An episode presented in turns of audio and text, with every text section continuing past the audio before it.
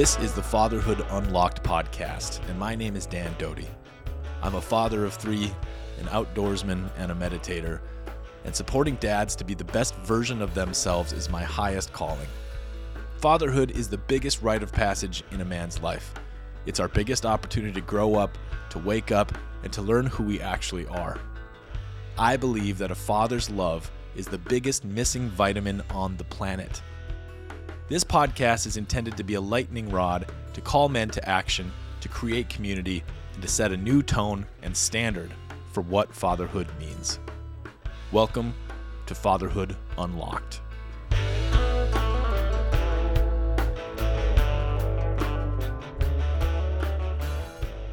Dr. Dan Singley is the founder of the Center for Men's Excellence. He's also a San Diego based board certified psychologist and director with over 20 years of clinical experience. His research and practice focus on men's mental health with a particular emphasis on reproductive psychology and the transition to fatherhood. Dr. Dan is also the rising president, the president elect of the American Psychological Association's men's organization. So it's called the Society for Psychological Study of Men and Masculinities. Dr. Dan is the boss over there. I have been having conversations with Dan for a couple months now, and each time we've connected, it has been a like like just a generative kind of like exciting experience. So Dr. Dan and I have very similar overlapping uh, interests and passions, and our work is generally seems to be angled in exactly the same direction. It's like we're aiming at the same target, but our backgrounds are, are very different. I made a choice in my late 20s specifically to not go the route of being a clinician or an academic or taking that approach to men and men's work and growth and Dr. Dan has. And at this point in my life, I am really, really, really excited to be in cahoots with him. Um, I am finding myself very, very, very motivated to learn more about the clinical studies that have been done to get more of a science sort of backed approach to all of this fatherhood stuff. And Dr. Dan is he's the man. He's the man for that. Uh, this conversation is fairly broad and conceptual in some ways, but we start with a really important question, and it kind of is the backbone of the conversation. And that question is How might we foster a balanced and flexible way of being a man when the concept of masculinity is not salient to most people. A better way to say that, or a simple way to say that, is how do we help men be flexible, open, and healthy when masculinity is fucking squirrely? And it's hard to land on, it's hard to understand, and it's hard to have a sense of what it even means in today's culture. So I'm really excited to share this conversation. Like, really excited. And I probably say that every week in every episode, but uh, I don't say it if it's not true and this one there's definitely some extra oomph to it. So you can see Dr. Dan Singley's work at menexcel.com. That's M E N E X C E L.com. Check him out. Check all of the great research he's done, the writing he's done, and uh, I am looking forward to more collaboration with him in the future.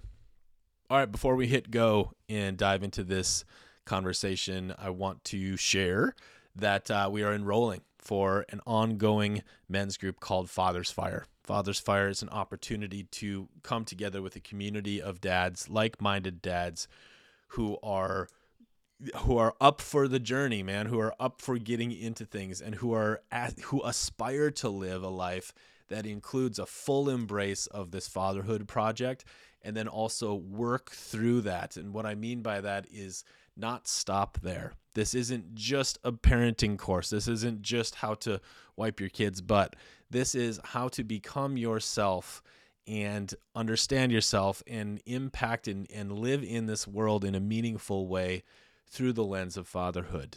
And just a, a quick note on on the why and, and sort of the, the deeper element here is that, you know, I've been engaged in men's work and, you know, different elements of I mean, let's just call it realization or practice or evolution or growing up for a really long time. And when I became a father, it all began to mean something so much bigger and deeper and broader. And I'm going through a bit of a revolution in my own life right now as I sort of sit back and try to take in more understanding of the world and our culture and myself and my family and everything that's going on. And I really feel a strong call to be very, very intentional and craft a very, very clear vision, not only for my kids, not only for myself, but but put something into the world that is a uh, an intentional vision of how we might be helpful to this world and kind of looming in that in that conversation looming in that frame is that the world that our kids are going to be living in is going to be very different and by most accounts uh, magnitudes more difficult than the world we're in right now. So that's something i believe we need to just wrestle with. And so this group is not just about that but it is inflected it is part of the intention in this group is is this is a place to be asking big questions and uh, working together to find emergent answers to how how we can do our job and to how we can um, love it all as we as we do this together. So you're invited. All dads are invited. Uh, you can find this on my website dandoty.com and click on Father's Fire. All right, let's do this. Let's have a conversation with Dr. Dan Singley.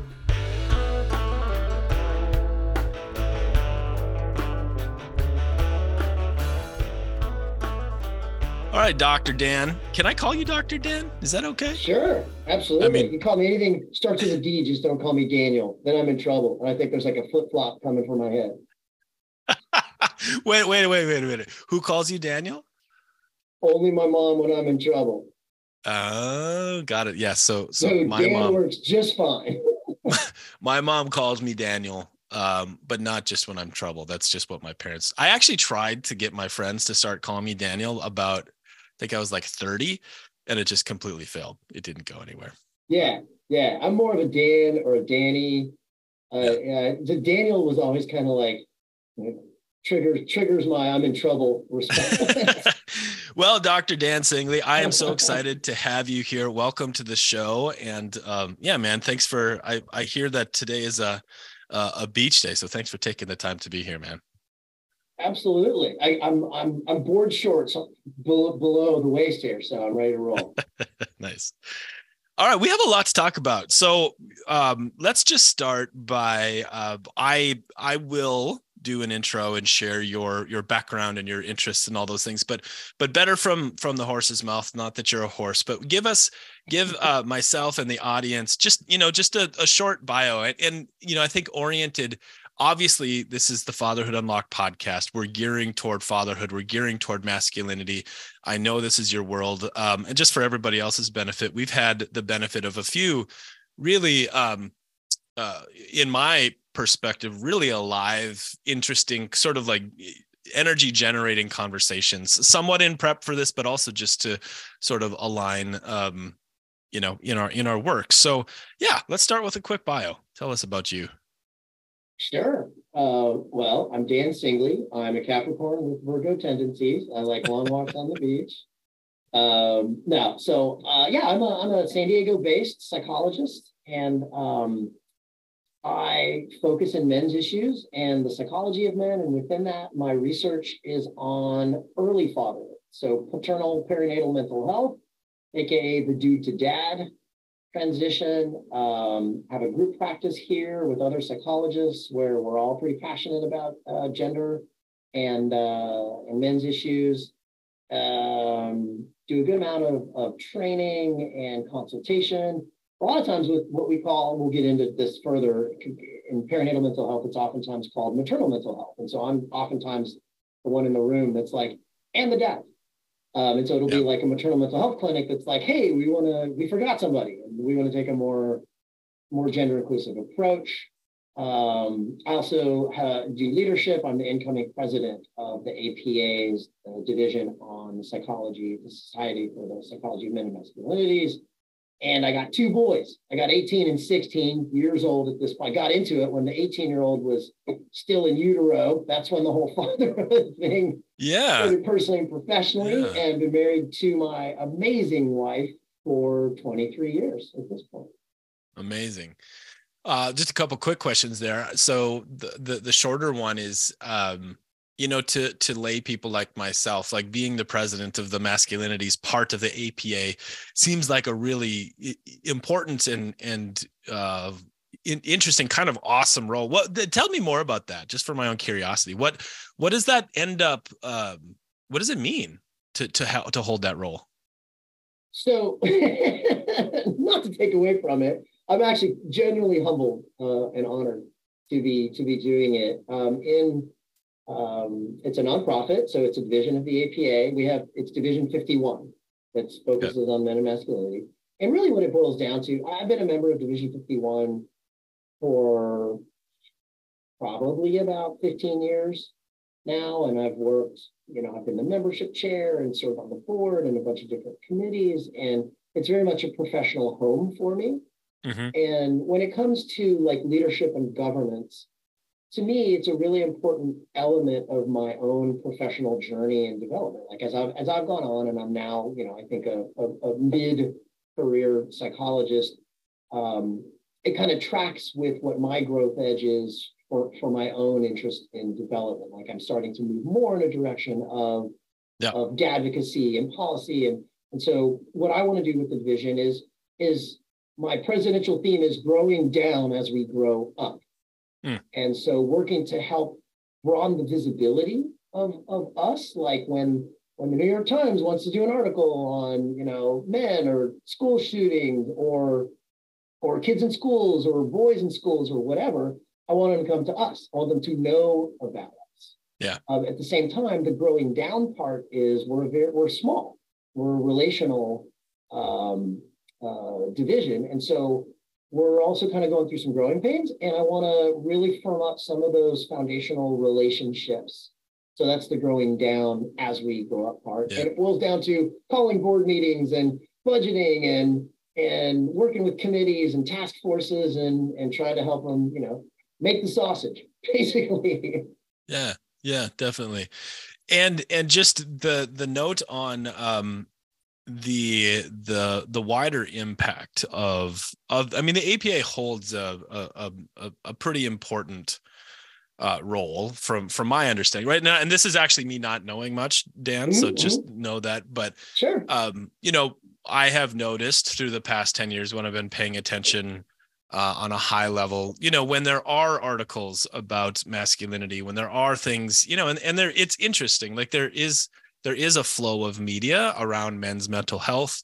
There has been, and it's it's um it's both prominent and not in an interesting way. I that's that's how mm, I kind of mm. re- see it. But I guess the question I'm getting at here, the APA has a a respected and listen to voice from my perspective in in mm-hmm. terms of understanding what's actually happening in the in the minds and hearts and and you know the the psyches i guess of of our people right and so i guess what i'm curious about is the um yeah the influence and the potential impact through the apa is i guess that's the question is that is that part of being a part of that world is because it may be leveraged for um for influence and impact yeah yeah. Briefly, yeah. Now it can get yeah. it gets a little bit a little bit more complicated because yeah, the APA is for psychologists. It's our professional trade organization, which means they engage Got in it. everything from branding to lobbying to policy and and advocacy on behalf. Got it. But so if you think about like a tree with branches, so the tree is yeah. sort of APA at like call it the, the the central administration. So they have a CEO and a board of directors and um, HR, you know, like, and then yeah. the divisions are the branches that are clinical psychology, family psychology, military psychology, uh, uh, yeah. yep. you know, femininity, and like all this. And so there are different and of that. Um, the APA does a lot of really important um, scientific and and marketing work. Like for ever since I when I started grad school, the the the mantra was let's try to give psychology away. Uh, let's make it so cool. so so it's relevant and salient to people instead of just this like nerdy stuff that we do in labs or behind closed doors. And, and so the giving away of psychology is something that that for those of us that, that are interested, a lot of psychologists don't take part in the APA or they have other organizations that they're interested in. But we, Got it. we in the division lately um, have begun to do a lot. We're working a lot more cheek and jowl with some of the folks in APA Central with their marketing, with their with their science directorate, um, because frankly, the the masculinities work that we do has real clear implications for Yes. men's mental Yeah. and physical health for uh, things like um, gun violence, things like looking even at like environmental concerns. Like we as a country basically have have feminized being green, right? With, Mm. with, with energy, right? There are a lot of different ways that we Yeah. said like, you know, this this is manly or this isn't. And so uh, we're now working more closely, and I see the APA kind of seeing the utility of that. So it's pretty exciting. They they have it, they have an enormous reach, and so it's good to be working with them. That's thank you for sharing that. That really that that um really gives me a, a, a clarity and understanding on that. And it and it is. It's you know when I when I met you and was introduced to you, um, yeah, I was just very curious to hear more about specifically what that is. So that's I appreciate that. And Mhm. you you let us you let us really elegantly into what I want to kind of put out as the umbrella of this discussion together or this collaborative discussion. And you know, I guess to to sort of paraphrase or or to take a little bit of um to take a little bit further in my words, right? So what what you're leaning into there is that the mental health, the well-being, the identity of of men and masculinity and dads in this society, it it sort of is becoming seems to be more and more clarified that there is huge huge sort of downstream effects from from from men's wellness and men's well-being. And it's complicated. And i mean a big part of my career and my messages and many people's careers and messages has been starting to frame and phrase this you know in a way. And and so i think i want to start with this quote from you. Um one of the main questions here we're talking about is how can we foster a balanced and flexible way of being a man. When the concept of masculinity at its heart is not salient to individual men or co- the collective right? And so let's and let's just define salient. So so break break break, break that question down just a little bit uh, into pieces for us. So kind of backing into it, there's a there's a there's the concept of role salience, which means how central to me personally is some aspect of my identity, being white, being male, being cisgendered, being a psychologist. Like there are all these different aspects of myself that, that will have that will be more or less central to me. And and one of the aspects of masculinity that I find really fascinating is the huge ambivalence that I will experience with, with, with, with boys and men who, on the one hand, are proud of being of being male, of being masculine, and on the other hand, are maturing in an age in which realization of discrimination, of, of privilege in a systematic, uh, you know, uh, systemic frame also has equated masculinity with toxicity. Yeah. Right. Like, you know, the, the blink response. what do you think of when you think of masculinity? Which is terrible and unfortunate. Um, but when you talk about, and this is backing into the first part of the question, when folks say toxic masculinity, which isn't, sorry, but this is like the nerdy research in me, that's not actually, it isn't a construct. It's not a variable that, that, that we study. What, what people mean in my world in research and, and clinical practices, they're talking about, wait for it, totally unsexy term alert, rigid traditional masculinity ideology. oh that's amazing say it again rigid, Rigid, traditional each part of it's yeah, important. Rigid, yeah traditional masculinity ideology. ideology amazing yeah And so the, what I want to go on record right up front is masculinity gets a bad name. And when people talk about toxicity and toxic, that's essentially what they're talking about is someone who is rigidly only hyper masculine all the time. Yeah. Yeah. And so when I talk about Yeah. balance and flexibility, Mm. what I mean is a balanced sense of myself and my worth, my value, who I am to you, and then flexibility and my ability to show up differently with a problem employee at work than I do with my kid, than I do with my partner, than I do with my poker Yeah. buddies. And so that's the balance and flexibility. And and the top level point, like when people say, like, why, which is fair, like why, why are you focused on men's issues? Mortality and morbidity.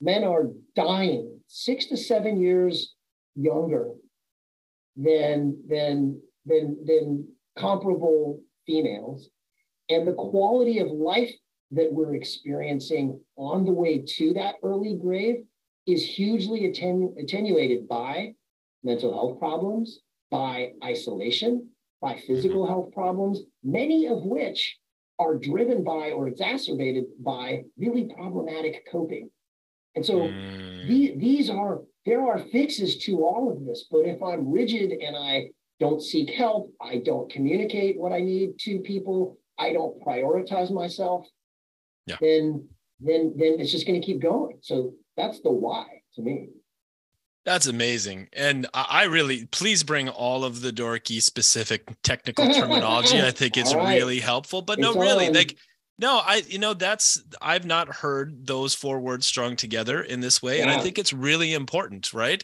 So rigid, traditional, masculine ideology being too unmoving thinking that so i'm you know what i'm curious about and one thing that's been on my mind for a couple weeks is like I'm with you, man. The balance and the, and the and the flexibility. I think I think that's you know two big thumbs up there. One way I've been seeing that flexibility is a recognition that um, I was on a group call with a bunch of guys. I think it was actually last week, and and this topic was up, and and what ki- kind of emerged was this understanding that, um, you know, everything in our world has become more complex, right? There's a com- complexification of everything, and so even the you know just to use the um, the standard of like being a protector and a provider for at home, right? Protect. Just just take protector as a father, right? The Mhm. complexity. So you know, protecting our family from saber tooth tigers and storms right way back is is a big deal and straightforward. Today's version of protecting a family is so complex that i don't think we've even kept up to what that complexity even means. And so we're being tasked with such a such a, a need for understanding far more and the change is happening so quickly or has happened so quickly. So i love that flexibility part and that's just a little note to add there that these days are you know it's like the uh, pandora's box got it got open man and we're living in the in the the wildness of it we're in the quantum realm or whatever right and there's so much going on It- it- it's the multiverse of masculinity yeah yeah um Well, you know, actually, let me so Dan, let me throw one. I, I could not agree more, and Yeah. it's true because because again, my research is on fatherhood, and so protect, provide, sacrifice. And when you think about traditional masculinity, those are all right in there, and they're noble. And there are plenty, plenty Yeah. of circumstances where protecting and providing and, and figuring out what what does contemporary protection and provision really mean, like you know, like that. Yeah. When I talk about balance and flexibility, the seed that I want to plant I know I'm preaching to the choir with you, but but with your listeners is balance and flexibility. The balance piece of that is if I see my role, like if let's say my fatherhood role is very salient to me, like it's really central to my identity, and I Yep. think of that as protect, provide, sacrifice. Balance to me means I also understand, not just logically, but I, I viscerally come to get that I need others to protect me to provide for me, to allow others to sacrifice for me. Yeah That's what balance looks like in a relational context. And that's like kryptonite. Like a lot of dudes, it's like, whoa, whoa, whoa, ask for help, accept help. Like, what? W- And I'm well i mean not only guess what, kryptonite guess what will make you live longer and happier, right? Yeah. I'm going to interrupt this just for a second and tell you about another place that you could listen to my voice. Oh man, that's that's narcissistic, isn't it? Um, but it's true. I have an online course, an audio course specifically called Intentional Fathering. And intentional fathering is a is a passion project that I put together, which is a private podcast delivered to you, and it's just a series of tracks. And these tracks involve a larger frame on what fatherhood might mean and might mean for you. It involves guided meditations and specific challenges and ways to up your game as a dad in all of the ways. There's also some deep diving visualization practices and some ways to really, really get a frame or an or try to get an understanding of what being a dad might mean, what it might mean for you, what it might mean for your kids. Yes, I mean, I think not only is that kryptonite, but I also think it. I don't know. Can kryptonite somehow be potentiated to be positive? Because I could also like that's a mind blowing moment, like what you just said. Like so to slow that down, if we could somehow plant that firmly in the understandings of uh, like like there, there's a there's a there's kind of a boom that happens in that, right? So so not only do I need to protect, but I also need to be protected. I mean, like holy shit, Dr. Dan. Mm-hmm. like, like know, that's, right? that's a big deal. Yeah. And it's not right. It's not within the purview of that rigid traditional masculine, or maybe it yeah. is. That's interesting. That that actually might not be true. Um, oh man, I just have so many thoughts. I'm I'm gonna try to not do just it, follow all tangents, but um, you know, for example, the uh, you know, I mean, who do who do most people look at as like the most masculine. I would imagine has to do with uh, special forces in the military, you know, possibly performers yeah. of different things, you know, and and that that's been an interesting you know point for me to to learn about and experience is you know one of my closest friends is is of that background as a special forces a retired special forces operator and and it's true right i mean the the traditional masculinity stuff it's all there is completely there. But there's all of these other buts that embedded within that culture.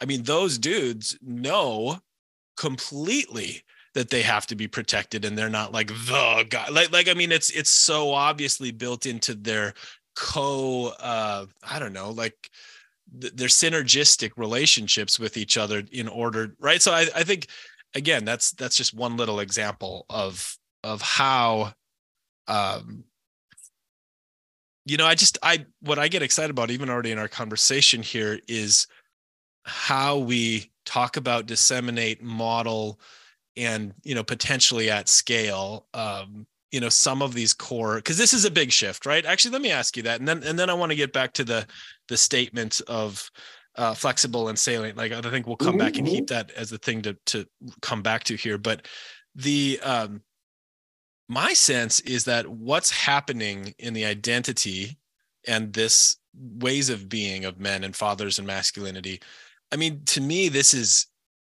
as big of a shift in humanity as you could ask for i think this is a big deal in my sense for, for men to really make this self-aware shift here. And maybe i'm overplaying it or dramatizing but i'm curious from your mm. perspective.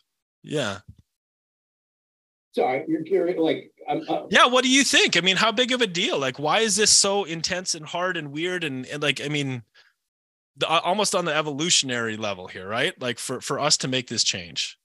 So back to the kryptonite thing. Um, I saw an old school comic book nerd. We're talking about green kryptonite, the bad kryptonite. Anyway, um, vulnerability is at the heart of masculinity in that when you when we just talk about writ large right? I make mm-hmm. all kinds of like stereotypical sexist statements. They're usually about men. They're usually based on a lot of research and experience. And so right here's number 13 of the day. Um, but vulnerability is central to understanding how we enact masculinity in large part because we in the in in how we have socialized folks to think about men and masculinity have conflated the experience of vulnerability with weakness. Yeah. And and truly this this this rub is one of the main psychological factors that keeps men lonely and like The Surgeon General Yeah. just just released a report. The, the Surgeon General of the United States, for the first time ever, released a public mental health report that addresses what what what he called the epidemic of loneliness. And when you Mhm. really dig into the details, Dan, you and I, statistically, we are the loneliest. We are the ones Yeah. that are have not nurtured our relationships, certainly haven't nurtured friendships. Statistically, you and I are trying to get all, if we have a partner, we're trying to get all of our emotional support needs met by that partner.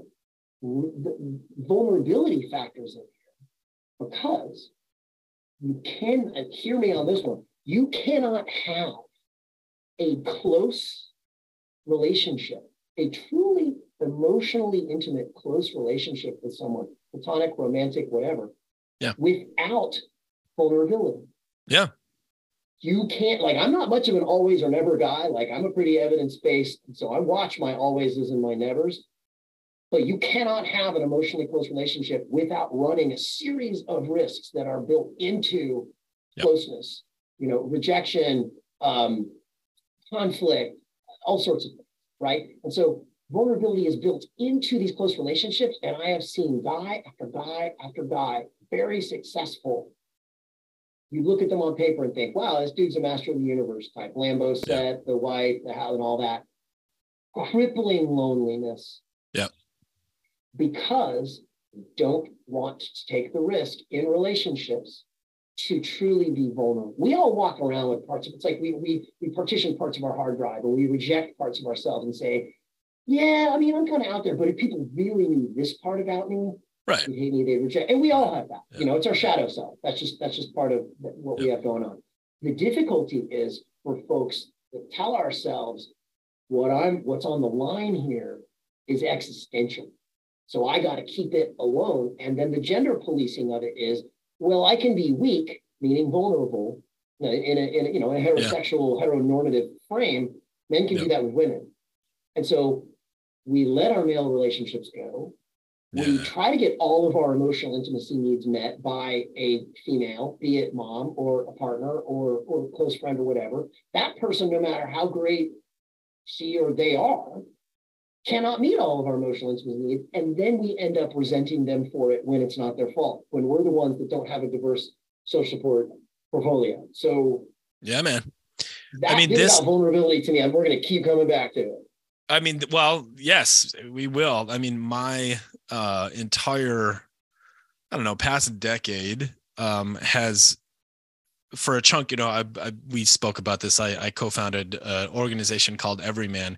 The Oh, yeah. entire basic principle of that organization is exactly what you just named uh, about vulnerability and its tie and necessity to health and relationships and connection and and you know the based on observation sort of an equation that i came up with way back was you know relationships or depth or trust however you want to frame it e- equals vulnerability multiplied by time meaning that you Mm. know like you can you can get very vulnerable and build bonds pretty quickly or i think about you know moving to a new town when i was in eighth grade and it took us 60 days of walking home from school with my buddies before we could like loosen up a little like right it just it was like Yeah. this process of thawing out with another person. You can go strong after it or it can happen over time right? And the um yeah the vulnerability thing is obviously right at the heart in the center of it. And so you know i that was my work for many years. That was the message i put in the world. That was the talks i gave. That was the retreats i ran. And, and that was my that was my flag that i was carrying. And i still have it. And i think today i'm expanding beyond that and holding that in context is, is a very critical part of the whole thing. So the i don't know. So so bringing all of that to bear back to the question how to foster a balanced and flexible way of being a man when masculinity is a concept that is not salient to them. So so say a little more about the salience part and the identity piece and how, how let's just make sure that lands in people's Yeah, I will. I first want to go back to what you just said. Dan, one of the things Yeah. that you've done in your work that I find really awesome is how direct and clear you have been that showing up vulnerable in relationships is a kind of courage. Mhm. like you're right out in front with that. And I think that's a point that gets that gets lost. But we as guys recognize when you see a guy violate the bro code and experience what we call gender gender role strain and does it publicly and runs that risk, some subset of dudes is going to pile on and be like, oh, what was whatever. All of us recognize uh, I took some stones right there. Like at the end of the day, you know, like and so I just wanted to say that. Like it was fucking scary, about, man. I, I mean, to be honest, it was terrifying. I get it. So anyway, I just wanted to. I mean, we'll yeah. come back to that too. But it's it's the courage of making oneself vulnerable. Yeah. I I so back to the salience question. Um. It is. so it's like me being like cishet, white, overeducated, extroverted dude, um, the space that I work in, it's kind of tricky. Same mm-hmm. with you, right? Mm-hmm. Like we're we're a couple of white dudes saying like, "Hey, y'all, we need to pay attention to to the guys," and and to answer this question about salience, I, I have to think about it and and frame it in a systemic kind of societal way, mm-hmm. And in times times up and black lives matter and and and um, me too so much has been brought to light about inequities and marginalization and and so forth. And so when you don't make any other statement you just talk about men. At the end of the day we think privilege. Yeah. And and you know relative to women and, and people yeah. of other genders that is generally the case when you talk about groups but when you come down to an individual, for example, like a bisexual, HIV positive Puerto Rican dude living in the Bronx has different access to male privilege than I do. Yeah. And that is, that is just a fact. And so it, when we start talking about role salience, we can't talk about role like fatherhood or masculinity about men in general. You have yeah. to bring it down to a particular person. And and it varies, right? Think about a normal uh, normal curve with you know yep. two tails and people pile up in the middle. But this the thing about masculinity that makes it tricky to have my my my manliness, my maleness be really central to me is it's often thought of as a negative. Yep. It's odd, like there are a lot of ways, and that that sort of zero sum mentality, which says if you're for men, you're against women or if you're trying to get resources and, and, and raise awareness about dads, and somehow you're taking away from or you're against moms. And there are people that do that, that have the whole shtick of, you know, look how good they have it, look how bad it is. And that is not my thing at all. Yeah.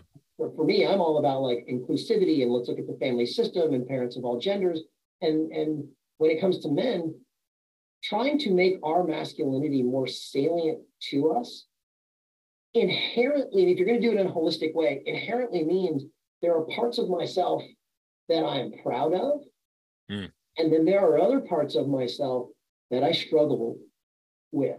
And yeah. as a guy, to struggle openly with being a guy, you got to know your audience because you are setting yourself up for screw you, dude. Like you have you have it all. Like you know, I mean, yeah. you you can say things like he's such a guy, right? So it here's the next. So misandry, right? Misogyny yep. is is with you know uh, hatred of a contemporary women. That's what it is for men, right? And so misandry is much more accepted, even among the sort of like progressive folks, certainly than is misogyny. Totally. And I think totally. and I think that that dynamic speaks to why it can be hard for me to really sort of lean into my maleness and sort of celebrate and wrestle with it and and do it in a conscious way in a way like those of us that enjoy certain like i'm a white dude white mm-hmm. people have more privilege right more power like we can go yeah. back a long way but like the short version of that is the same thing with like masculinity yep. when you have one of these aspects it tends to we tend to downplay it right? Mm-hmm. So, you know, I don't, I don't see color. I just see people. Said no person of color ever, right? Only white people say that. Well, it's the same thing for like gender.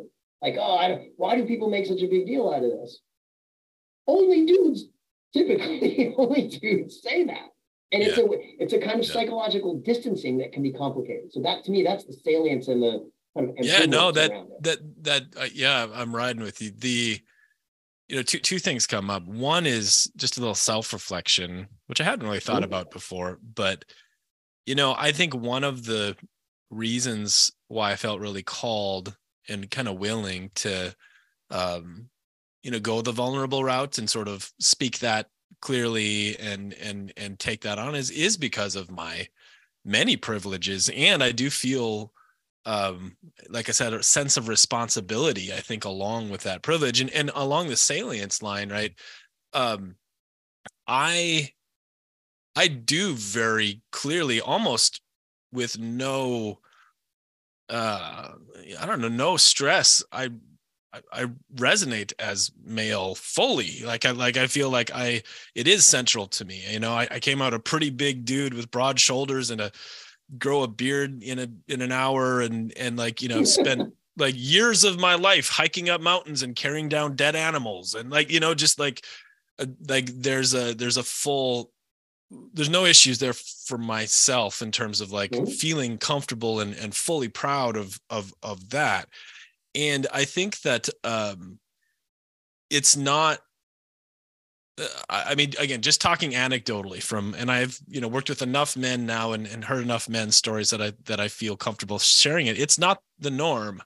It's not yeah. common. And w- one of the questions I would ask um, often, you know, both on podcasts but also in retreats and all over the place, was asking a man, "When did you first feel completely secure or know that or even have the thought or the sense like i'm a man i'm a man now i've become a man here i am i'm a man and it is it is a confusing confounding set of answers. And oftentimes goes like well i don't know i don't know that it actually even is that way and never has been you know? So i mean is that that speaks to the salience correct? Oh so okay here's here, here's a slice of my world. So um we got a postdoctoral fellow who is very focused you know, come to our clinic and focused on men's issues, who just started up a brand new men's process group, right? So it's a men's psychotherapy, not a support group, it's a process group. We're looking at what's happening among us and between us and and mm-hmm. and the very, very first group. And we, you know, I'm a supervisor, and so we were talking about like some ways to navigate that very and and after introductions, he threw out the question to these guys that have never met each other before where did you learn what it means to be a man along the lines of what like when you know when did yeah. you first become kind of like and yeah. and and these are not like you know young like 18 year old this is like a spread from like 30 to 60 a lot of you know some diversity in that group and he said it just stumped them and so the the, the processing yeah. of not, and a couple of them tried to say like, well, I never did. And I'm like, mm, yeah, you did. You may not know that that was how you were getting socialized on the playground, in the movie theater, in your family. But people of all genders socialize us to what it is to be a man. And yeah. some of us, like what, what's mirrored to us, we can take in. Others, you know, it, it's harder to do, but we're learning it all the time. Like I haven't stopped. This is still coming to me, right? We're all like, I'm still being shaped about this. It's just a question of have I fallen awake to it in the way that you just invited your people to? That's a really good point, man. Like, yeah. And I mean, we'll shift into sort of leaning into fatherhood and dad stuff here shortly. Sure. But, you know, I'm very, very keen on, uh, you know, us building some more uh, intentional ways for to for men to to be shaped right or to be impacted to be influenced right and but that's a huge call out right i mean men are so unaware that the process is even eh, so here, here's a question for you just to get your take obviously the weakness part is like kryptonite right the vulnerability weakness thing and that i get it right it's it's like that's understandable what do you make of the almost impossibility to even discuss this with people. Why is this topic just not even on the map? What is going on with that? So I'd be interested to hear your take on this. For me, um, if I'm used to thinking about masculinity in and manhood through sort of like a cartoonish lampoon Hollywood lens. Yeah. then I'm thinking about, you know, walking away from exploding buildings and jumping out of planes and taking a bullet. This is one of my this is one of my favorite. Like I've heard I've heard hundreds of men say something like, I mean, I mean, I love that kid. I, I you know, I, I love my wife so much. Like I would I would gladly take a bullet for her. And I'm like, okay, sure. And I mean, you may be in a profession or circumstances where that bullet taking is a likelihood. For most of these guys, it was not. And then my question to them was, okay, how about instead of taking a bullet, would you be willing to be slightly embarrassed or minorly inconvenienced for her? Because that's what's more likely to come up on a daily basis. Are you willing to carry that purse through the mall? Yeah. For her. Yeah. Are you willing to have that, you know, tea party with your baby and and uh, like so to me, like I bring up I bring up those aspects of, of what makes it hard for us to even learn it. But so to funnel down, like you're saying, like from from talking about men and masculinity broadly to fatherhood, like this is one of the reasons why I love the work that you do. And and for me, fatherhood. So my jam is early fatherhood, right? Yeah. Perinatal mental yeah. health, conception to about a year or so postpartum. So prevention to, you know, how you're setting the stage for the whole parental, the whole paternal journey. And one of the things that to me is so exciting and which has shifted significantly in the last like eight to 10 years, certainly since I first started, you know, back in like 2006 on this stuff, is society has leaned in on fathers. Mm-hmm. Not enough because this, you know, yeah. I'm a dad advocate, and so I'll be pushing that pendulum forever, and I'll never be satisfied, and I'll keep wanting to push it because that's part of my my role here. But we as a society, and, and frankly, outside of us, like there's a general awareness that being uninvolved as a father is not cool and is yeah. problematic. And in fact, a lot of the folks that write about fatherlessness in the country do so in a way that underscores the importance of, of the importance of fathers' involvement for their children, for their partners. And what I'm working to do is expand the conversation and include the fathers themselves, ourselves. Yeah, man. yeah, I, I know. I, yeah, I mean, games preaching at each other. I no, I mean it's it's so it's so lovely. It's so affirming. It's so helpful. It's so enlightening. It really, really, it is. I'm I'm not saying that. Um, yeah, the you know I also have a a particular, uh, uh I I would say bend or or interest or passion for the the early years to it. And, and, you know, here's here's why for me, which is just that you know we just said a, a few minutes ago that you know one of the issues that I see. Well, let me let me back up. So the, my take on the why is it so hard to talk about? There's a couple reasons, but and I might have shared this with you in our last conversation, but it was pointed out to me very succinctly by Esther Perel, who's, you know, if, if listeners don't know her, she's a, a very widely known couples therapist uh, and thought leader. And she came in and you know did some work with with some men and myself and um you know pointed to the fragility of of the male identity right? And and just like you know women do not women tend to just know they're a woman with or like ident obviously there's there's more complexity so I'm I'm I'm I'm over grossly sort of simplifying here.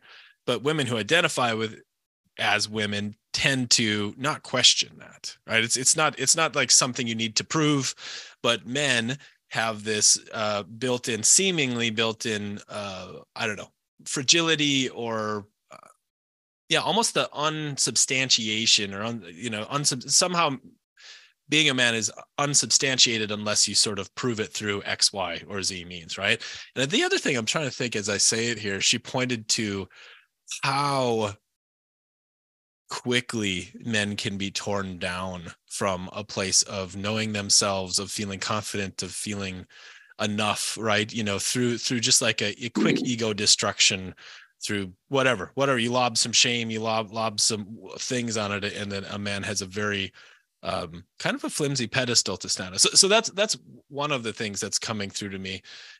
The other which we've talked about and i think you mentioned here today too which is just the that lack of salience. Like we don't we don't know it. We don't see it. And i i spend a lot of time thinking about the um what seemed to be basic needs that would have been served through village or tribal life through much of human history right? When we had you know a bunch of elders we had uncles we had you know there was men in our lives being men doing their thing. And it does seem like somewhere along the way a lot of that what we the vision we see of what males do has been supplanted by i mean you name it right? Tv and culture and things. And and it's it's a far more complex picture than i'm saying here obviously. There's a lot that goes into this. But i think one of the biggest fundamental issues is that there's just we haven't we don't have close enough present enough you know again salient i like that word for this like salient examples that that have impacted us directly. And so uh, we're just it just feels kind of like we're we're out in the middle of no man's land. There's not much ground underneath us. We don't uh, we can't find purchase anywhere with any of that. And all of that to lead up to after all these years of thinking about this talking about this working with this it does seem to me like fatherhood the process of being a father the responsibility that comes that that seems to be like the most graspable. And it's not the only right? You could be a brother you can be an uncle or grandfather like there's more roles than that. And obviously I'm, I'm a little bit blinded. I'm a dad of young kids right? So it's right here for me. But it does seem to be if we're looking at the large scale of the collective to me it's like okay that's something we can hold on to. And i am i am encouraged by the uh you know websites like fatherly and i mean there, there has been more positive messaging around fatherhood and, and a clear understanding of the need but in the conversation about masculinity i've been centralizing fatherhood and seems to be appropriate i guess yeah no and, and, I, and i think that that is very much part of the zeitgeist that fatherhood gets more attention in social mm-hmm. media and popular media. Um, I would submit generally not fathers of babies and young kids, but just, but I also want to back mm. up and then mm. zoom back in. So back just just a couple of quick research points. One, there's some seminal research in the, in the mid 70s done by a couple of researchers, David and Brannon, and and they looked at kind of a, a cool qualitative, like what what does it mean to be masculine? Mm-hmm.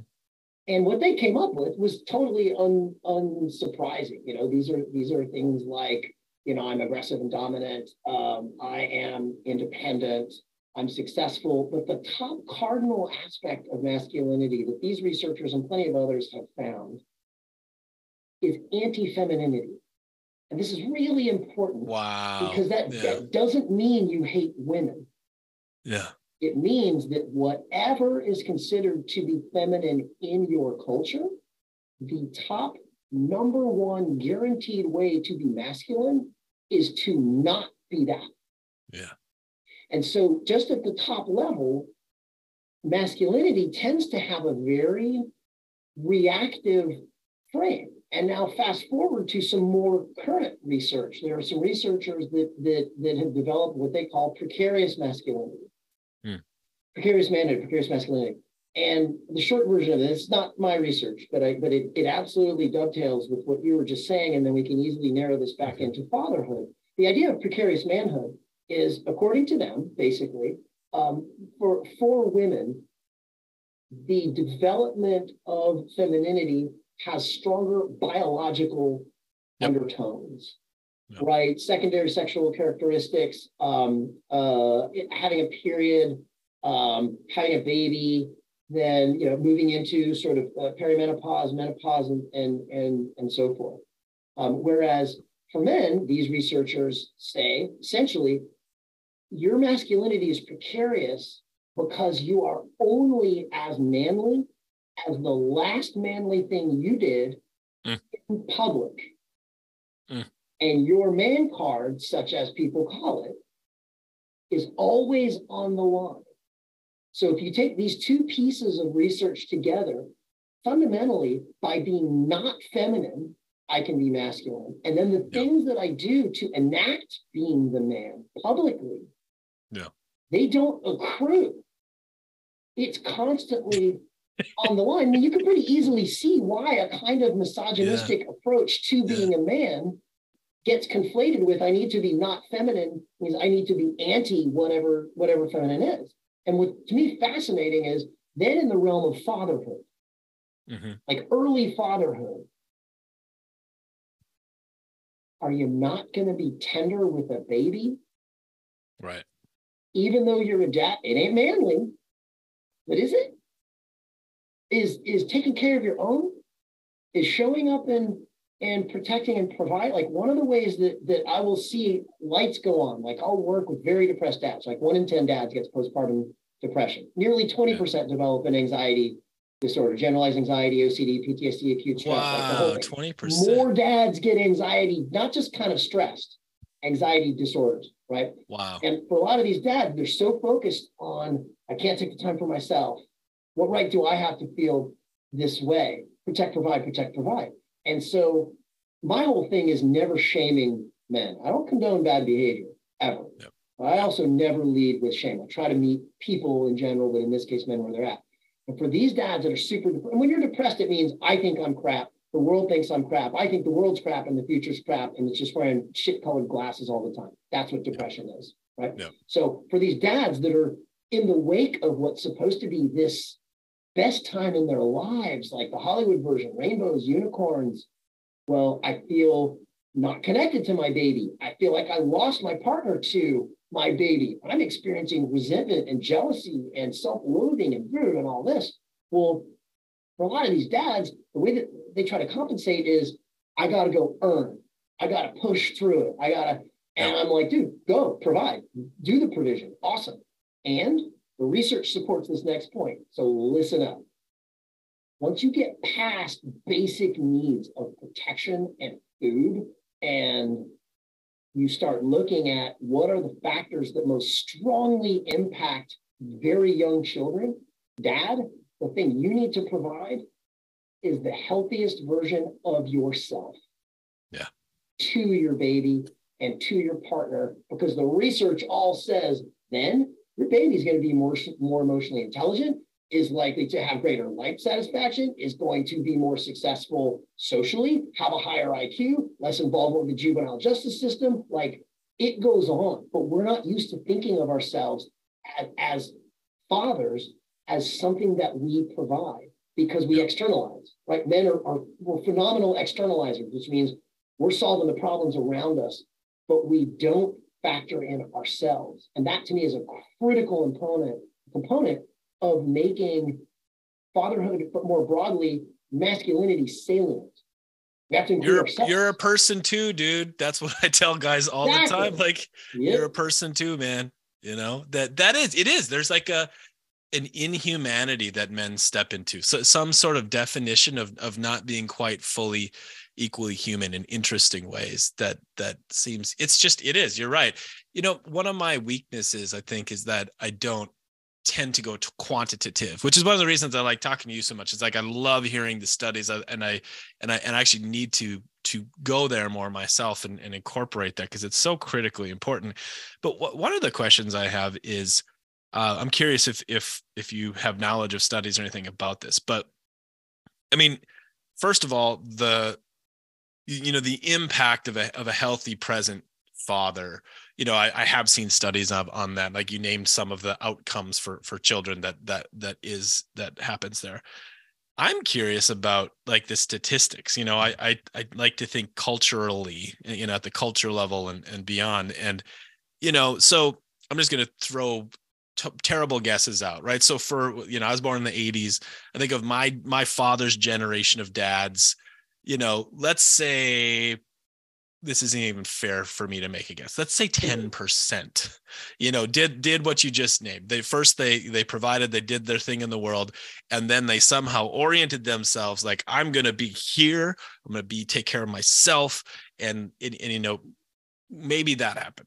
And I would guess that more the the the percentage has raised a little bit in the generation now that so that's one thing i noticed right? So the the question my audience is asking more than anything when prompted is how do i make a living and be physically emotionally present for my family? That's the number one that's it. Like that's the big question everybody's asking right? And so that tells me that that is this is in the zeitgeist. This is in the air. Like men are are being called to do this. They're wanting to step up to this. It's a it's a it's a big thing to take on right? But you know and i don't even need to take the i'll just do it anyway right? The the the question i have is I'd like to imagine what would a tipping point what would be the the out, outcome or some of the outcomes obviously be many outcomes if x percentage of dads got that message and took it seriously right? And and what if we bumped that that percentage up by 10 more points and 10 more points right? And so i i'm spending a lot of time thinking about um you know large scale meta crises and the, the fate of the world and how we're going to pull through how we're going to you know show up and and make sure our kids are I mean, not make sure, but do our best so that our kids have a world to inherit and the skills to inherit in order to, I don't know, get through what's coming. And so, you know, that leverageable moment, if if engaging fathers feels like an important place, and and obviously it's like where I'm putting my heart, it's where I'm putting my my energy. So that was a long ramble. If there was a question in there, I'm curious about your perspective on the generational flow of men yeah. stepping into this presence. Oh, believe me, I'm I'm I'm tracking that. I mean, your point. So, I, you know, I was yeah. born in the early '70s, right? We, we can we can make sort of general ageist statements like you know tr- tracking, call it the middle of the of the bell curve, suggesting that typically our fathers would not have been all that involved. Certainly not like earlier on. And and that question, that those those, those sort of top level questions: How do I make a living? And then how do I live a life? right? Like yeah. work to live, live to work, and looking at both sides of that is the perennial question, right? Like this is for many of us trying to, and I'll put a quick pin in that because I go to a place of meaning and values. But before I get there, um, the current generation, the current cohort of fathers that are of sort of traditional childbearing age, I, do, what do we, what, are they like the I generation? Are they millennials? Like, what I'm like the world's. I'm the oldest millennial alive. You're the oldest. Okay, yeah. you, you how tuned in I am. Um, the current, the current unnamed cohort, right? And you're sort of like you know, mm-hmm. twenty mid twenties to early thirties, have a significantly different frame on their role and and and, and I don't use this necessarily in a bad way an entitlement to. Having a sense of, of, of meaning and egocentricity. Yeah. Including themselves. And this gets taken to an extreme when people are like, oh, all the young people today, they want pats on the head and trophies for everything. And the company has to, you know, we can't get, sit them down and give them a good talking to because they'll get their feelers hurt and trigger alert. And I get all that. Um, and this translates into the sort of the sort of individual psychological development, this this current generation, like a lot of a lot of a lot gets made of they're all focused on like me and and my pronouns and my and my individuality and all this. And yes, and that is including themselves mm. in a way that previous generations of men and fathers have historically externalized. This this yeah, point yeah. about external, like I actually let me let me let me frame this and then I'll get back to this. So externalizing means I act out and my frame, my conscious awareness is out there. Contrasted with internalizing, which is a going inward. Yeah. And it, it, interesting, the, the most recent, the DSM is the, the Diagnostic Statistical Manual. It's what shrinks use for diagnostic purposes. It's like, you know, it's our Bible on that. And the most recent, the DSM 5 was just recently um, uh, updated. And the major depressive disorder part, for the very first time ever, because there's such a volume of research to support this point, made this distinction briefly that men tend to be externalizers. Mm.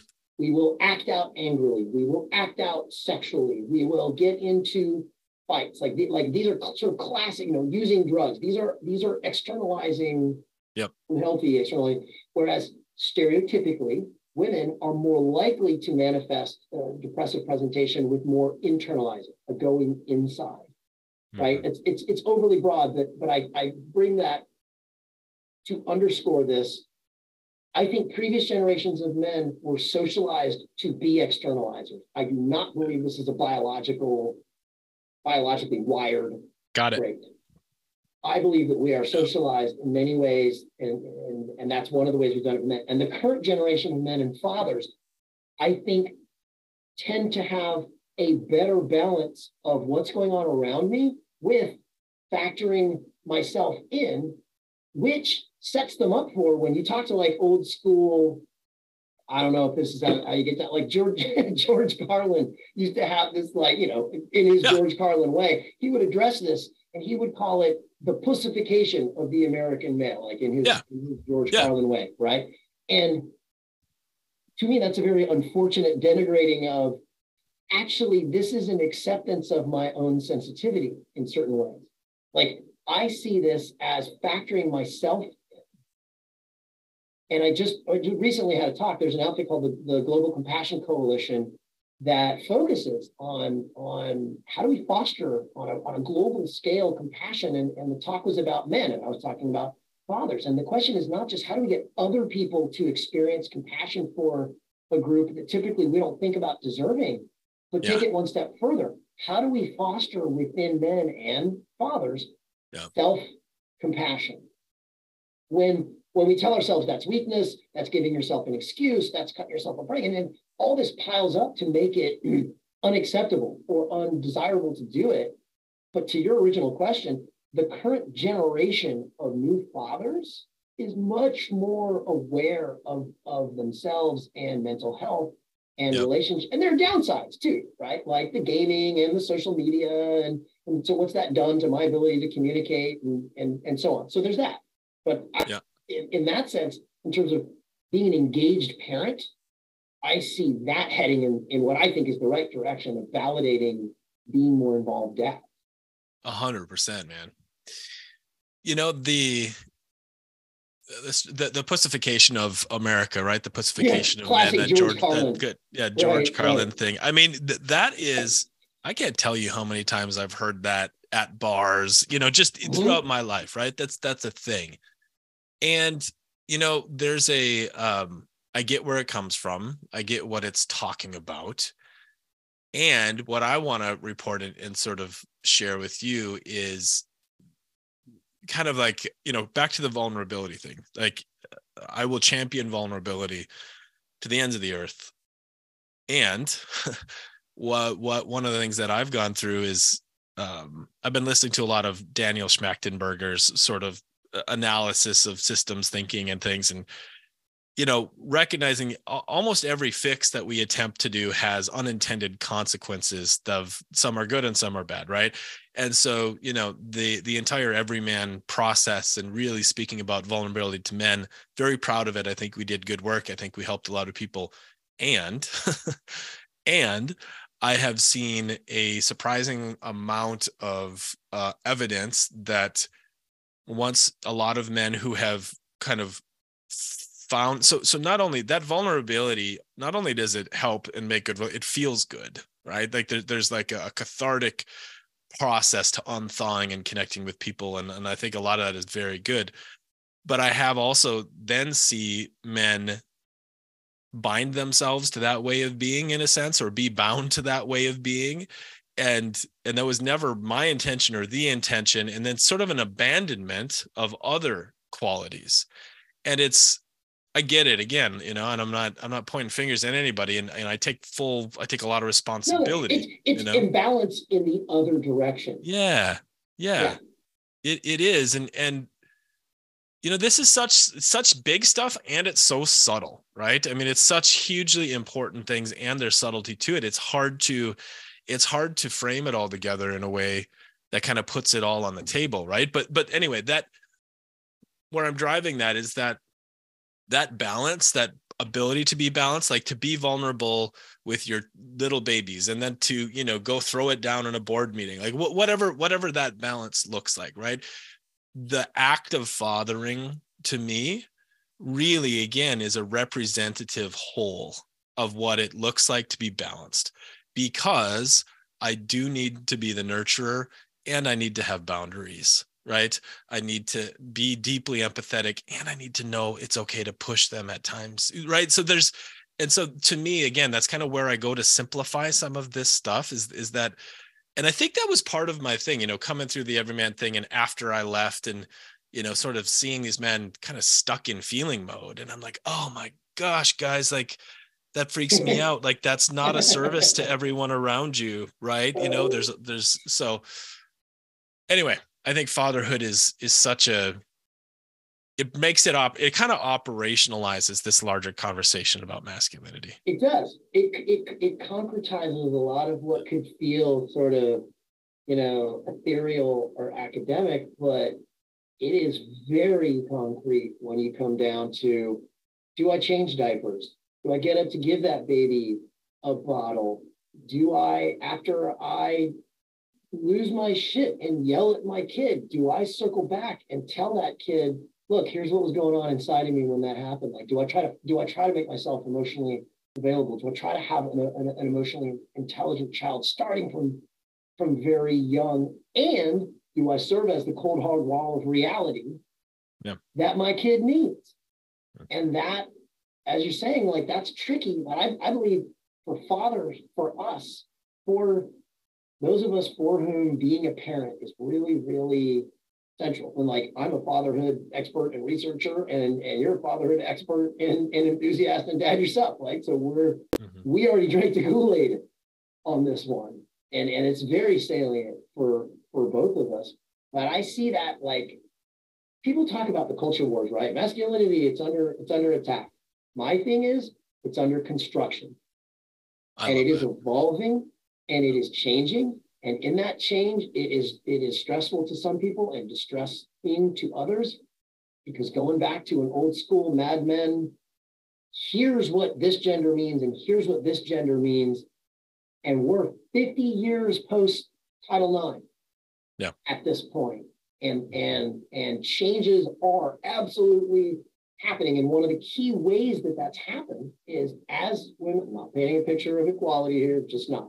And changes are have continued to happen over the past 50 years, such that women have had more upward mobility mm-hmm. and ability to, to be in some male spaces, Supreme Court, boardrooms, you know, not enough representation in government, but but I digress. Well, as that's happened, not only have women been able to be more in charge of do I want to get married? If I am married, do I want to stay married? Can I afford, yeah. you know, have the opportunity to do that? Well, a lot of those traditionally female domestic duties, I'm not just talking about doing the dishes and washing clothes. I'm talking about, you know, burping the baby and and and the diapering and pick up and drop off and all this. Like that work hasn't gone anywhere.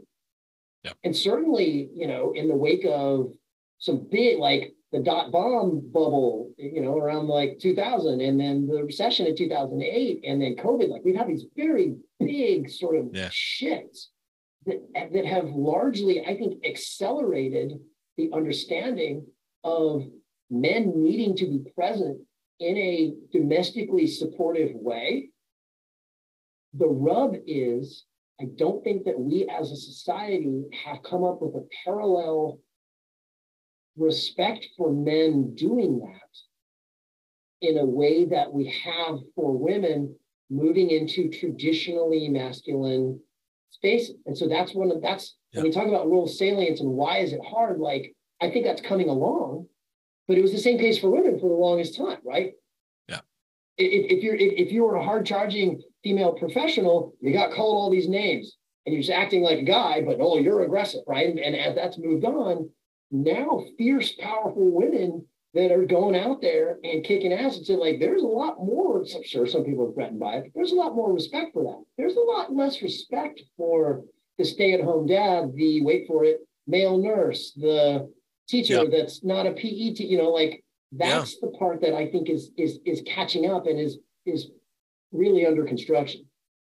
We should uh we should co-produce a Netflix series. I have a concept, man, and it has it has everything to do with like explicitly defining and honoring like the, the new the new man or, or you know a, a new man in a sense. But you know one of the, one of the ideas i had um which i may still do through the podcast here is like once a year have uh people nominate sort of a dad of the year and then do a do a perspective or, or do a ret, well, I don't know what the term I'm looking for is, but you know, do it do a deep dive with that guy and and and go um, interview and film and look. And you know I think that's one little way to sort of move in that direction of, of yeah. recognizing and honoring you know the the full spectrum. Man, modeling. We need more modeling.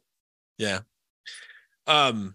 So yeah, let's let's shift let's shift towards that direction let's let's let's get creative and sort of forward facing and i'm curious about your ideas about you know both on the individual level right i think i want um i want men you know listening to this to have a, a little bit of sort of forward facing stuff but also on the collective and maybe heavier on the collective here is is is just like you know not not trying to play hero ball and and think that there's any grand slam to hit and you know changing things but there is a you know we've talked there's there is a tide that has somewhat shifted um you know in the favor of men's mental health and and just the fatherhood the advocacy is is stronger and all those things.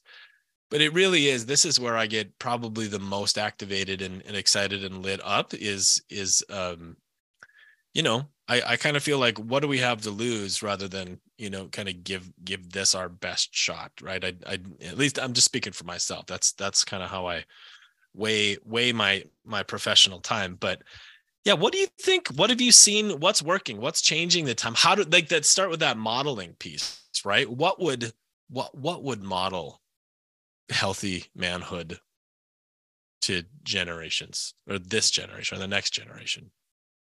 There's no, oh, sorry, I'm making complicated questions, which I hate when interviewers do, but I'm doing it anyway. There's there is also the interesting thing that this next generation may not need. They might they might get it already, you know. So is this just us trying to change our minds uh, in the midst of the flow? I don't know, you know. I mentioned the pendulum and we're pushing it and it needs pushing. Folks aren't used to thinking about this kind of what amounts to policy and activism, but it is important. And so um, I think it all starts with boys. Yeah. Right. Frederick Douglass famously said something like, if we build stronger boys, we won't have to build, you know, fix broken men. I don't like the concept of broken men, but he, this was, you know, in the 19th century. So this isn't something brand new that, that we're that we're coming up here. And I can tell you just anecdotally. So again, my kids are 18 and 16. I was in the second grade in like 1981, right? Mm-hmm. There was no anti-bullying. There was no social emotional curriculum. No gender like pc was a decade away. Yeah and so watching what my kids went through in our you know socal public school system here and the focus on empathy and identifying like sort of like a programmatic, and I'm in California, folks, say what you will about California, and this is one aspect of it.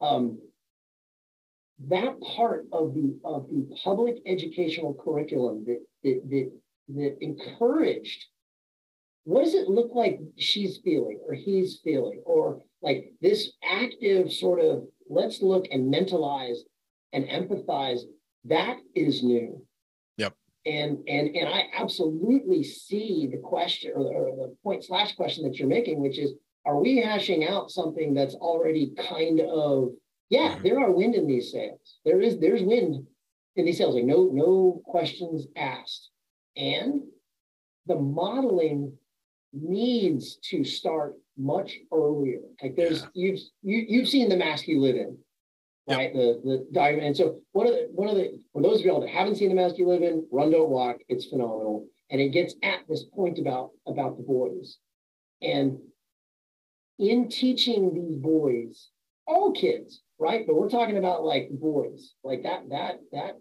crap that happens on the playground and with our coaches and with our friends socializes us powerfully. And right around when boys are like, you know, fourth, fifth grade is when we shut them down. It's when mm. we start mm. telling them, be a man. And that means rigid traditional, yep. right? It's when we start teaching them relationships mean romance. Love and intimacy only means sex. Mm. Having having feeling down or feeling anxious, that's just weak. And talking about it gets you shame. And, and, yeah. and if we can take an approach that really normalizes having a diverse social support portfolio, connecting with broad people, like four legs on a table. Everybody needs yeah. more than one source of support. And when a kid speaks up and says, you know what, like my parents got divorced and I feel like crap, and I don't think either of them really cares about me, and they're just using me to get back at each other. We let that kid feel important for who he is and to have, and, and follow up with, I care. There was a recent episode of Ted Lasso in which one of the players, which love Ted Lasso, in which one of the players comes out as gay to the rest of the team. Mm-hmm. And, and one of the other players responds with, I don't care. And as soon as he said that, I was sitting there with my kids. I was like, wrong answer. And Ted goes, hang on. And Ted basically says, that is not true. I do care. Because you matter to me. And, and, and, and if boys can experience in our in our most difficult moments, in our most vulnerable moments, we experience compassion and grace, then we can internalize that and, and have that within ourselves and to offer other people and to see it as courageous yeah. and strong. That's that's what I would hope for modeling on the front end. Yeah, I love that. I um so the teacher in the masculine Ashanti Branch. Maybe, maybe you know Ashanti. Do you know Ashanti? Yeah. oh yeah. Oh yeah. Oh, I don't, I don't know him, yeah. but he's like my hero in the picture. When he does the he, yeah, exercise, I'm like, every time. He's he he is a hero. He's he's a buddy of mine, and we've we've done some work together. And he's right. so yeah. If you haven't seen that show, everybody listen, just just do it. Make sure that everybody else that you know sees it too. Mm-hmm. The yeah, starting with boys, yeah. I mean, one of the things that um, I get really excited about as I you know continue to build men's community and father community is the direct interactivity between dads and their boys and other dads and their right like like the yeah. you know my my first intro into this world at all as a younger person in my 20s when i kind of got really obsessed with all this stuff was was the concept of mentorship right and i i got really lucky and had just this string of mentors in my young life and you know i'm i'm pretty clear that a, that a dad's definitely not enough right like as good of a dad as as present as you can be, as as healthy as you can be, right? You're still just a a blip in the ocean of of humanity, right? And so mm-hmm. I think that um, you know, just healthy role models that touch your life in a in an organic way and i know it does happen. It's actually i don't know if we talked about this but you know we moved from southern california to maine in 2020 in the middle of the pandemic and um, the beginning of the pandemic actually. And you know the the level of uh the level of the dad quality around here is just it's, it's, through the roof right? And and it's it's a pretty privileged area right? So it's it's rural it's quiet it's it's uh, you know small numbers it's all white people. It's it's like there's there's a lot of um and i mean that's that's not simply a privilege it's complicated but there's right. there's um how what am i trying to say? That there's kind of like a quietness here that it seems to be a little bit protected from other areas of, of living. It's it's simple. And I think people recognize that. And the just the basic interaction, presence of the dads around here, man, the, the, the just in this, the communities that my kids go to, you know, the schools that my kids go to, and it's is really, really, really impressive. Like it's just like, God damn, like I've been doing men's work for 20 years. I've been, you know, I've got all therapists in the world. And I don't know if you have or not, but man, hmm. whatever you're doing is really natural and awesome. And like it, and it's just I I'm excited about the next couple years. Maybe that's how we'll finish. Like we'll say what we're excited about. I'll I'll go first and then you can you can follow. But I'm excited about about sharing that about showing that right? I think ted lasso is an incredible example right? It basically is a it's like a, a walking men's group on wheels and it's cringe to me i actually cringed a bunch but it was also like just so cool. And um yeah i'm excited about not only the the the goodness and you mentioned something of this nature. I'm excited about what we might be able to bring to our kids and our partners in the world and our communities and all those things. But i'm also excited for men to even have the possibility to feel more free and full and healthy and human and cared for and protected right? Looping back to the beginning of the conversation um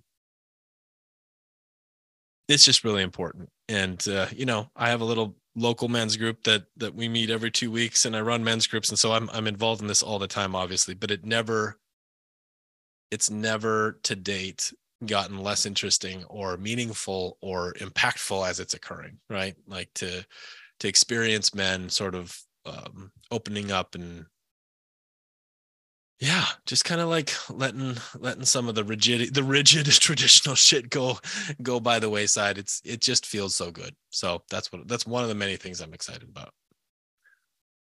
Yeah, and you know, Dan, I love your your your mission. Because you very very much are a big picture guy, and like what you're doing, you know, with the work that you have done programmatically and what you're doing with the podcast. Like, as far as I'm concerned, what you're doing is lifting up fathers and men and and portraying us in a more nuanced way mm-hmm. which I think is fundamental to having a sense of balance.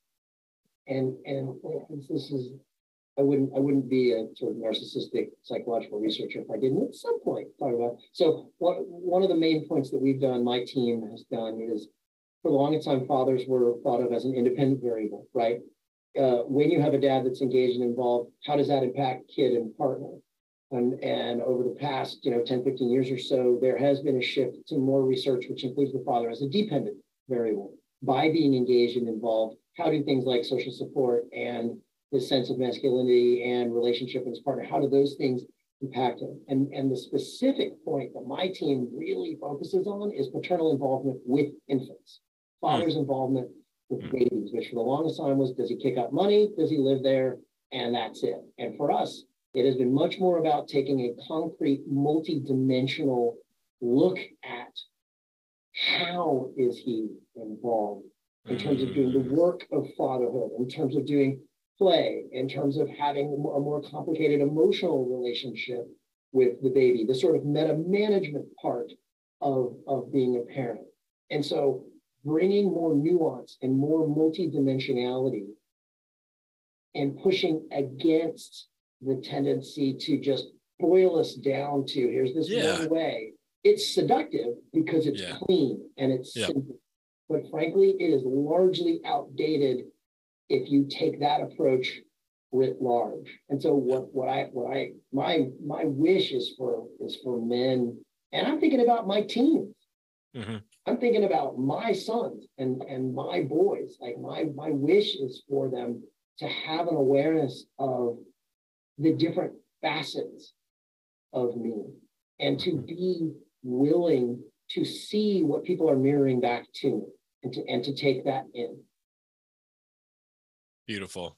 So well said. You know, I'm I'm thinking that um they'll probably be maybe invite you to come back for round two of this at some point. I mean, that I would like to do a deep dive with you on parental involvement in the infant years specifically and hear more about Oh, your research. That's my Jimmy Jam. I'm in. Yeah.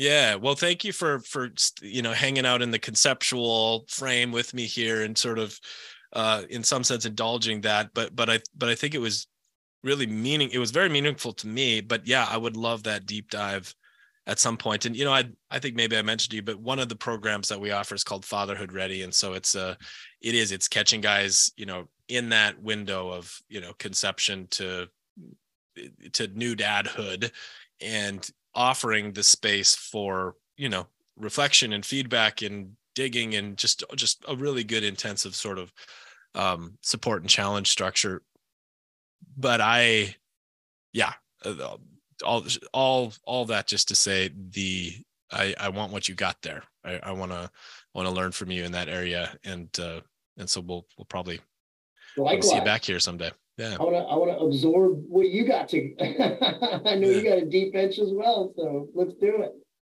Well, thanks, man. Thanks for taking uh, time out of your day and bringing your wisdom. And um, yeah, this was really wonderful and deeply valuable. And uh, uh, we'll see you again sometime. Likewise. Thanks. Thank you, thank you, thank you for listening to this conversation. If you got uh, even a little bit as much from that as I did, I think I did my job, and I'm proud uh, to know Dan, and I'm proud to sort of have these conversations. Um, just to frame one thing he said, you know, is is the part of my intention. He got it right. Is to sort of feed back to the world a version of fatherhood, a version of spirituality, a ver- version of, of this life with more nuance and more clarity. And um, I'm sure I'm not getting most things right, but hopefully I'm getting a few. And I really appreciate you being part um, of this community just by listening. You are part of a community, it's meaningful and it's growing. So please help it grow by sharing. And uh, yeah, encouragement is just to, you know, go enjoy your day, enjoy your life, and and uh, if if nothing else, give your kid one extra hug. All right, thank you.